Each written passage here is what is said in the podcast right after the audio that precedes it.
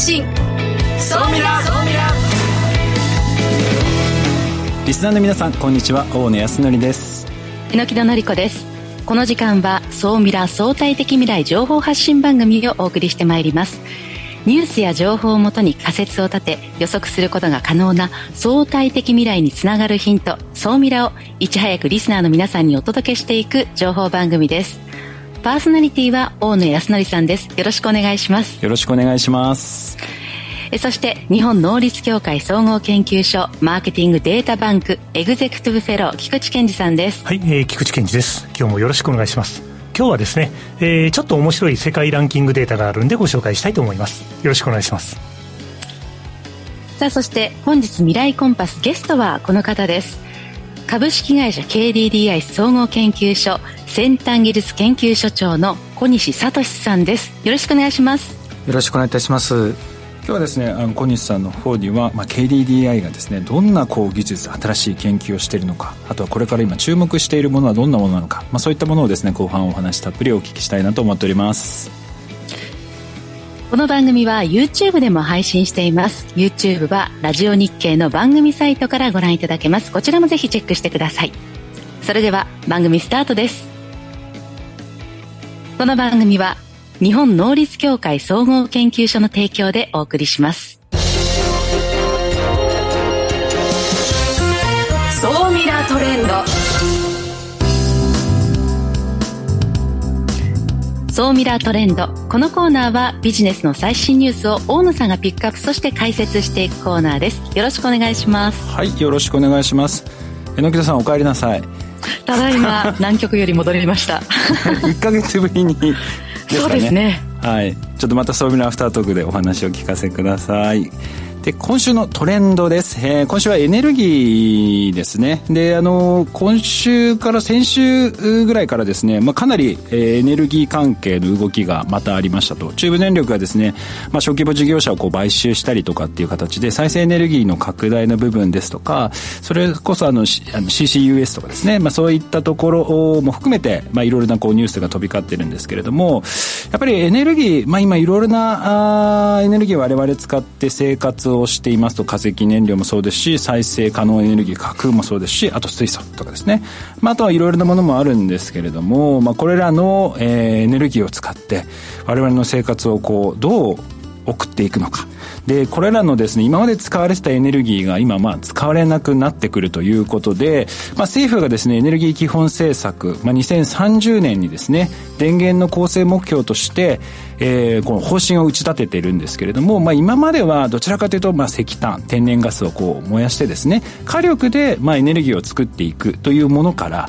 もう完全にこう再生エネルギーまあ、全体のですね36%から38%をこう再生可能エネルギーそして、えー、原子力をですね再稼働させて、えー、原子力とこの再エネで日本のエネルギーをまあメインとして補っていこうというような計画で進めてはいるんですが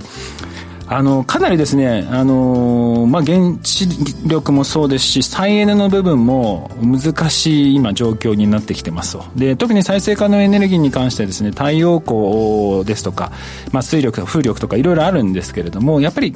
安定しないのでいかにその、まあ、充電を効率的にやっていくのか、まあ、いかにソーラーパネルとかですねそういったものの性能を高めていくのかっていうところに今もう日本のこの 命運がかかっているという今そういう状況ですと。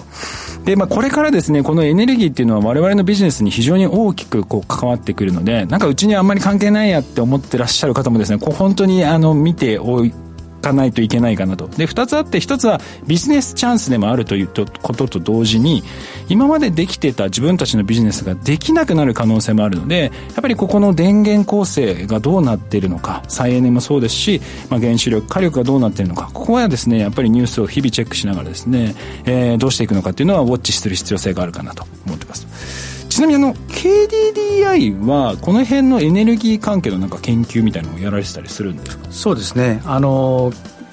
エネルギー関係で言いますと例えばあの太陽電池ってあるじゃないですか、はい、太陽電池に代わる新しい素材っていうものをあのいろんな会社さんと一緒になって研究しております。でそれはですね結構ペラペラの薄いフィルムにできていてそれを使うことによってあの効率よく電力を作ったり、まあ、ペラペラなのでどこでもつけやすい、まあ、そういう特徴を持っています。なるほど、まあ、今までつけられなかったような屋根ですとか壁とかにまあ、そういうものを作れるようになってあとは今の太陽光ですと、まあ、22%とか多分それぐらいのところをもっと効率的に発電できるようにすると、はい、蓄電池とかもやられてたりそうですね。昔からあの蓄電池と太陽電池とそれからまあ充電器をうまく使いましょうっていう研究をやってまして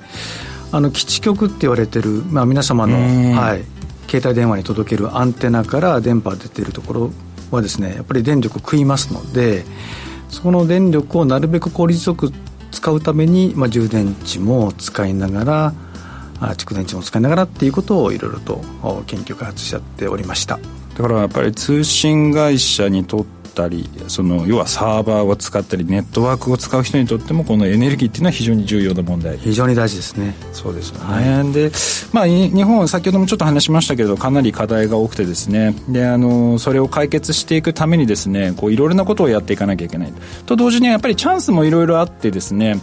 あの IT 系企業なんかは例えばデータですね、えー、この集められた電力のデータを使いながら何ができるのかと例えばですねこれなかなか面白くてですね電力の消費量のデータを見ながらですねそれで AI でこう解析することでその人が自宅にいるのかいないのかそして自宅にいない場合は荷物の配送ルートからそれを外すとかあとお年寄りの方とかのその電気の消費量をこう見ながらですねきちんとこう今日中は稼働しているのか活動しているのかとかそういうものを見ながらですね健康状態を測定するとかっていうような形で単なる電気の消費量だけではなくエネルギーの効率化だけではなく新しいようなですねそのデータを使ったり AI を使ったりとかすることでですね新しいこうビジネスがこうできたりするのでやっぱりこのエネルギーをだけではなくエネルギーのデータを使って何ができるのかこれ本当ね皆さんあの自社の売り上げを保っていくためにもそうですし新規事業というところでもですね非常に注目かなと思ってますのでぜひあのこちらのエネルギーのところもぜひ調べていただければなと思います。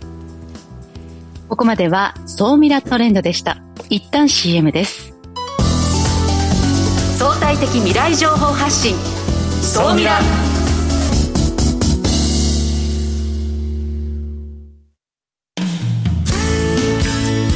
組織の未来創造のために今最も重要なテーマの一つが事業開発です。その事業開発を支援すべくスペックホルダーと日本能率協会総合研究所あつらいの3社が新サービスをスタートしました。まずは総ミラウェブサイトから「モンジュ MONJU プロジェクト」のバナーをクリック。専用サイトからご相談ください。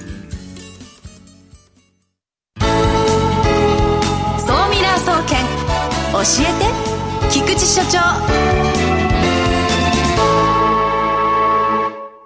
最新データから未来がわかる、総ミラ総研教えて菊池所長のコーナーです。菊池さん、今週もよろしくお願いします。はい、よろしくお願いします。では、早速ご紹介していきたいと思います。えー、今日のデータはですね、さて、に我らが日本の評価は？ということなんですけども、えー、今回のデータです。えー、先頃発表された2023年版では、これ世界ランキングなんですけども、日本は第6位にランクインしました。第6位。あなかなか、なんかちょっといい成績みたいな感じですよね。第6位と。さて、何のランキングで第6位に入ったのか。グローバルランキング。なんか久しいですよね。あの、いろんなランキングで結構あの。そうですね。日本がちょっと入るってあの、ベスト10に入ってるというのは。なかなか珍しい。嬉しいなと思いながら、このデータを眺めていたんですけど、で、このデータの正体が何かということをご紹介していきたいと思います。このデータはですね、えー、総ミラで紹介するのも多分初めてじゃないかなと思うんですけども、US ニュースワールドレポート。これ、リスナーの皆さん、一回調べられた方がいいと思うんですけど、US ニュースワールドレポートが先頃発表した2023年版世界最高の国ランキング。はい。ベストカントリーランキングっていうのがあるんですね。はい。で、世界最高の国ランキングの中でですね、えー、第1位はですね、まあやっぱりこの国強いんです、スイス。第2位がカナダ。そして第3位がスウェーデン。北欧もこういうところでは強さを発揮する、うん、第4位、まあ、企業の環境もとっても強いオーストラリア、そして5位は、まあ、US ニュースですから、やっぱりアメリカはランクインしますよね、そして第6位が日本、ドイツよりも上にいる、まあ、なんか FIFA のランキングで抜いたとか、最近話題がありましたけれども、そうなんですよね、まあ、日本が第6位に入った、これはいいことだなというふうにですね、あの思っていたりもしますと。ということで、ずらーっとですね、世界最高の国はこんな国ですということで、YouTube をご覧の皆様は今、ウェブ上でベスト10を見ていただいています。そして、えー、ラジオでお楽しみの方はですね、世界最高の国ランキングみたいなことで検索されると、で、1年以内ぐらいな感じで絞ってもらうと、このランキングすぐ見つかると思うので、さあ皆さんはどんなところに妥当感と違和感を感じるか。ということで、このデータを眺めていただけるといいんじゃないかなというふうに思います。菊池さん、これ、最高の国っていうふうにこう言うということは、なんか、き基準というか、何をこう、はい、ベースにこれ選んでるんですか、そうですね。あの、10のカテゴリーというのがあって、そうなんです。あの、10の指標というのがあって、それをあの、ベースにやっているんですけど、ちょうどいいのでですね、えー、YouTube をご覧の皆様向けに、あの、次のページでご紹介すると、はい。調査対象は、実はこれ、世界87カ国の中でランク付けをしているということでですね、えー、1万7000人ですかね。1万7000人の方にですね、その10のカテゴリーというのはいろいろあって、この国は先進性がある。この国は文化影響力強い。この国は起業家がいっぱいいるね。企業が強いよと。伝統があるね。柔軟性がある。ビジネスに強いイメージがある。そもそも国力が強い。生活しやすい。社会的目的っていうのは結構大きなポイントで、例えば気候変動にちゃんと対応してるかとか、SDGs 的な取り組みをちゃんとやってるかどうかとか、そういうあの10のカテゴリーで点数付けをしていって、トータルの点数で見たときに、日本は今回第6位に入った。そういうことなんです。海外からは、日本はビジネスとして強い国、起業家精神がある国というふうに認識されている逆に言うと、日本の方はびっくりされるんじゃないかと思いますけど、意外とそのアントレプレナーシップが強い国だっていう評価をされてる。ね、榎木戸さんもちょっと驚いた表情されてましたけど。本当ですね。もうだから評価されてるところと、まあ、評価されていないところ、今日本のランキングのそのカテゴリーの内容が出てますけど、それ見ると面白いですね、菊池さん。これものすごい面白いですよね。あのそういう意味ではあの世界を回ってらっしゃる榎木戸さんから見ると、榎木戸さんが見た世界最高の国ってどこなんだろうなって あの大変興味がありますよね。そうだからまあこれまあどの観点でお話しするかですよね。ビジネスとしてなのか、住むとしてなのかとか、そう、ね,、いうことで言うと、こう、ランキング自分の中でも変わってくるのかななんて思いますけどね。そうですね。あの、仰せの通りですね。それでいくと、あの、アントレプレナーシップが日本が強いと評価されていること自体は、実際の日本でそういうビジネスを立ち上げている方、まあ今あの、国の方針でですね、スタートアップ5か年計画というのも進んできてますので、まあだんだんだんだんそういう流れが来るのはいいことだと思いますし、文化的影響力はやっぱりあの、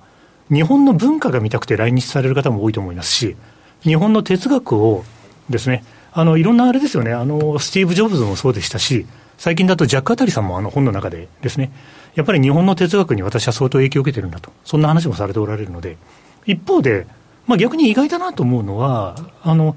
SDGs に関しては結構さ、日本は熱心な国だと思いますし、気候変動に対しても一生懸命取り組もうとしていると思うんですけど、そのあたりの評価は実は極めて国際的な評価では低くなってしまっている。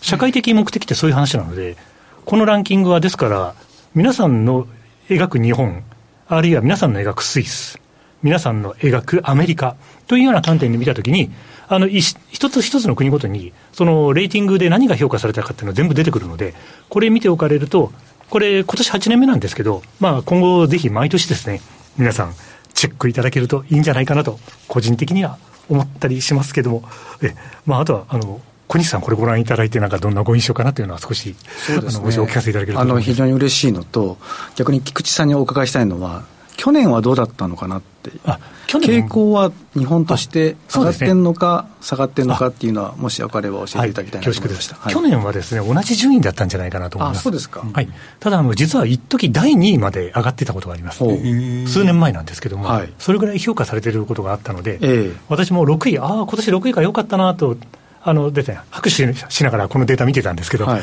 過去はどうだったのかなと思って見てみると、あれ、2位の時もあったんだとか、えー、あ、えー、まだまだ頑張んなきゃなみたいな。ですね。はい。そうなんです。そんな感じです、ね、はい。今日のお話を総ミラ的に菊池さんにまとめていただきましょう。はい、ありがとうございます。えー、今日ご紹介したのは、US ニュースワールドレポートが毎年発表しているベストカントリーランキング。まあ、日本語にするとですね、そうです。まあ、なんて言うんでしょうね。最もいけてる国ランキングっていうんですかね。まあ、世界最高の国ランキングというものが、これ毎年出てますので、比較しながら見ていただきたいです。そして、先ほど申し上げた通りですね、日本が上位にいた時代もあったので、その時のことを思い出しながら、何が評価されてたのか、何を改善していく必要があるのか、ということを見ていく必要がある。あと、スイスがこのランキングで100点取ってるんです。やっぱり100点の国からは学ばないといけないです。メドテックも強い、インシュアテックも強い、まあ、あの、なんていうんですかね、スイス、あの、独自の強さがあって、日本といろんな意味で似てる国だなと思うので、スイスのテクノロジーって私はあのものすごく研究してるんですけども、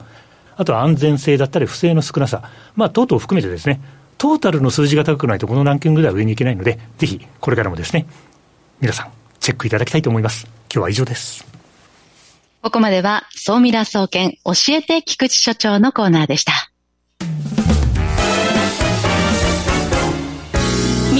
ンパス。さあ、未来コンパスです。このコーナーは未来への羅針盤、コンパスを手にすべく、魅力あるゲストをお招きして最先端情報をお聞きしていくトークコーナーです。本日のゲストを改めてご紹介いたします。株式会社 KDDI 総合研究所先端技術研究所長の小西聡さんです。よろしくお願いします。はい、よろしくお願いします。まあ、あの名前からも先端技術を研究されているところなのかなと思うんですがそのこの KDDI でこの今やられているこの総合研究所の方では具体的にどういうことを、まあ、中心となって研究開発をされているんでしょうか？はいあのまあ、KDDI はご存知の通り通信をメインにしている企業でございますので通信を中心にした研究っていうのは当然やってます。もう少しあの具体的に申し上げますと光ですとか、それから無線、ネットワークっていうところは、もう根幹の事業を支える技術でございますので、そういった研究をやっております。でそれに加えてですね、あの、まあ、最近入りの AI もやっておりますし、それからお客様に直接お届けするような画像、映像、まあ、そういう研究もやっております。さらには、やっぱり安全安心って非常に大事ですので、セキュリティの研究。この6つの分野に置かれて研究を進めております。なるほど。この研究所も、まあ、大きく分けると先端技術研究所と、はい、この KDDI リリサーチ？これアトリエ。アトリエ、はい、このアトリエというのところではどういった活動をされているんですか、はい、リサーチアトリエっていうのはですね実は2020年の12月に立ち上げた比較的新しい組織でございます。で何をやってるかって言いますと端的に言うと新しいライフスタイルの研究をしましょうというものでございます。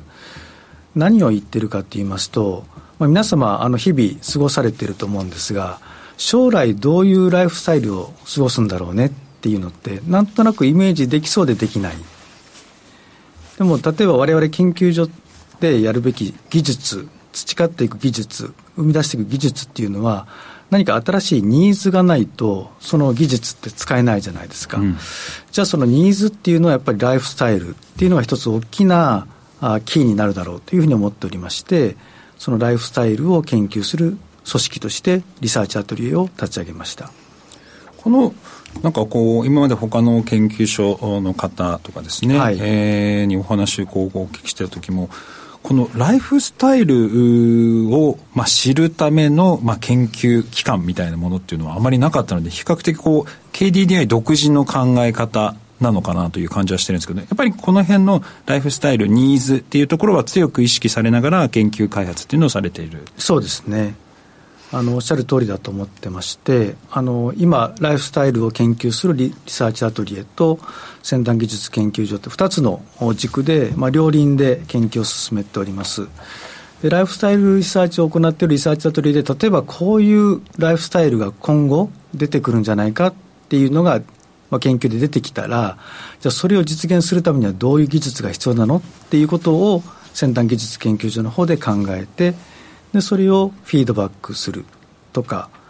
あるいは先端技術研究所の方でもシーズベースっていって、まあ、我々の中で独自にこういったことをやったら面白いんじゃないかっていう研究成果もありますので、まあ、そのその成果をリサーチアトリエの方に渡してで実際にリサーチアトリエでは研究所の所員だけじゃなくて外部の人からもいろいろと、まあ、外部の人いろいろ募ってですねで彼と一緒にライフスタイルを研究してますのでいろんな方たちに見ていただいてまあ、感想を言っていただいたりとかご意見いただいたりとかしながら、まあ、両方で、えーまあ、2030年に向けて研究をしているとそういう枠組みになっております、はい、まあ、本当に先端技術ばっかり言ってしまうと出来上がった時にこれ誰が使うの？っていう現象を防ぐために、まあ、こういったアトリエっていうのをあえて作るっていう、はい、特に最近そういう傾向が強いかなと思っておりましてまあ、20年、10年前までは、例えば通信事業者がこういう形で提供すればお客様使ってくださいねっていう、まあ、方向も一時期あったと思うんですけれども、今はもう完全にお客様中心ですし、お客様のニーズも多様化してるとか、まあ、細分化してるとか、あるいはそのスペペースが速くなってるって、もうかなり前から言われてますよね。なので、やっぱり先取りしてやっていかないと、技術ってそんなすぐにできませんので、早めにそのニーズをキャッチするっていうのが大事かなと思っております。榎田さん、今あの KDDI 研究所の方ではこういろいろな、まあ、シンクタンクから AIXR とかいろいろあるんですけれどもなんかこの辺の研究分野のところで気になるところってどこかありますか？あの、私が小西さんにお聞きしたいのは、その研究所として政策や、まあ、市場調査をされていらっしゃると思うんですけれども、例えば、どんなものを重要視して、こう、まあ、指標だったり、あの、何かこうデータだったり、どんなものを見ていらっしゃるのかなっていうのが聞きます。どこからデータを集めて、それをどう分析されていらっしゃるのかっていうのを教えてください。はい。あの、まあ、当然通信のところを中心に、いろんな情報を集めてきてるっていうのが第一の回答になります。でそれは、まあ、日本だけでは当然なくって、世界中から集めてきております。まあ、いろんな情報ソースがありますので、まあ、それを入手しながら、自分たちで分析をして、えー、まあ、大事なことは、研究所だけで貯めてるだけではなくて、当然会社の上層部にも入力し、あるいはその会社以外の人たちにも発信するということをやっております。うん、またこう、まあ、先端技術を見つめ見つけていこうとする中で、はい、一方でこう、まあ、ビジネスの見極めというか進めるものと、こうやめていくっていうことをこう、ある意味こう組織の中に、グループの中に伝えていくという役割もあると思うんですけれども、そのビジネスの見極め、これは進めよう、これはちょっと力を抜いていて、もしかしたらもうやめていく方向みたいなことも判断されたりもするんでしょうか？はい、もちろんそれはいたします。やっぱり時間の流れは早いですし、それから当然弊社だけでやってるわけではなくて、世界中でこういう研究をやっておりますので、もう世の中の流れをちゃんと把握しながら、どこがトレンドとして来るのか、ここはもうなかなか来ないよねって思ったら、やっぱりリソース限られてますので、その有効なリソースを使うために、いい判断を適宜いたしております。ありがとうございます。はい菊池さんはこうアナリストの観点から見るとこの辺の研究テーマのところで気になるところはどこかありますか？あありがとうございますもう ICT の観点でいくと、もうすべて興味のある分野を、はい、ですね、ありがとうございます。完全に見ておられて、あのやっぱり素晴らしいなと思って見ていますと、でその観点でいくと、一つあれですかねあの、はい、よく私もお客様から、メタバースってこれからどうなると思う、はい、と、はい、いうことをあのいろんなところで聞かれます、えー、そのあたりについて、もしお聞きできることがあればと思いまして。あの弊社はですね、アルファ U っていう、まあ、メタバースのプラットフォームを今年から立ち上げてますし、まあ、それ以前にあの渋谷を中心にしてバーチャル渋谷って言われている、はいあのまあ、メタバース系のサービスを都市連動型のメタバースって言ってるんですけども、まあ、都市と密着した形で、えー、サービスを行っております。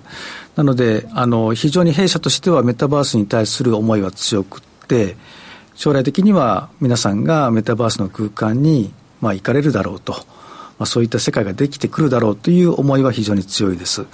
で、今、あの、菊池さんがおっしゃった通り、ちょっと最近元気ないよね、みたいな話がございますね。で、世界的にもちょっと、もしかしたら幻滅期に入ってんじゃないのっていう話もあったりしますが、私は今ちょうどそこが、あの、踊り場かなというふうに思っておりまして、ここでいろんなブレイクスルーができてきて、初めてメタバースが本格的になるんじゃないかなというふうに思っております。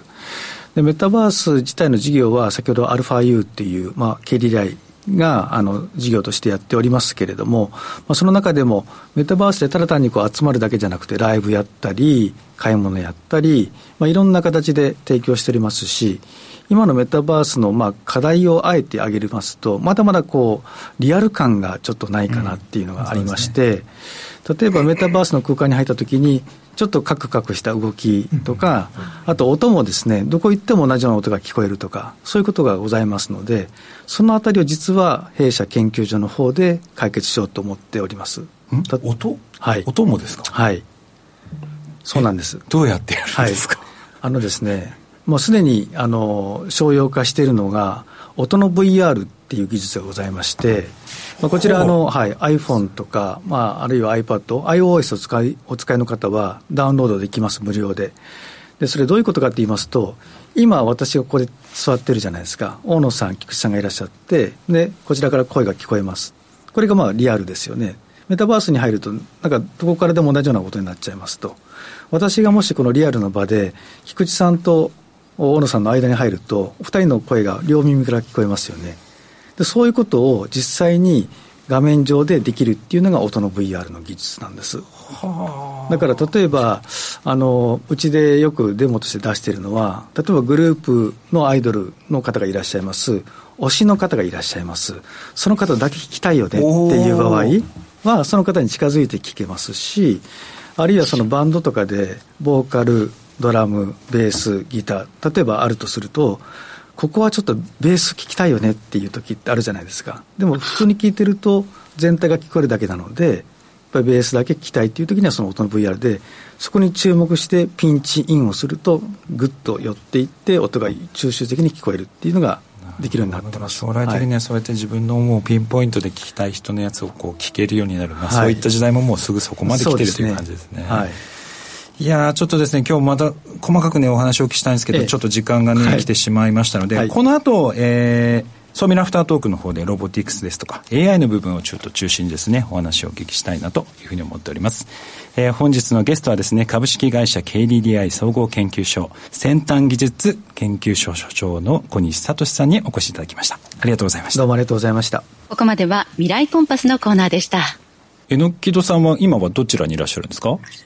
アメリカのサンフランシスコに昨日入りました。なんかやっぱりあの、全然映像とかが違いますよね。あ、本当ですね。映像がクリアだし。スムーズ？スムーズです通信が安定してる。前はね、結構、ちょっと、ちゃんと中継できるかドキドキドキドキしてましたけれども。なんか、やっぱりさすが違いますね。これからはどういう、あれなんですか？これからアメリカ、来週もアメリカしばらく行って、そうですね。で、あの、オーストラリア、ニュージーランドと回っていくので、まあ、通信環境は大丈夫かなと思ってますよ。いやでもなんか南極の話もちょっとねどこかでねたっぷりお聞き なかなか行ってる人いないですからね。あの南極の海ね飛び込んできました。あの寒い海。何度ぐらいなんですか？えっ、と外気はマイナス5度なんですけれどもまああのうん海はそこまでではないかな。でももう1秒2秒と入ってられないくらい冷たかったですよ。いやなかなかやっぱ景色もねす。ごいですよね、ね、ちょっとそのあたりも写真も含めてねまた改めてお聞きできればと思っております、えー、菊池さん猪倉さん今週もありがとうございました。ありがとうございました。この番組は日本能率協会総合研究所の提供でお送りしました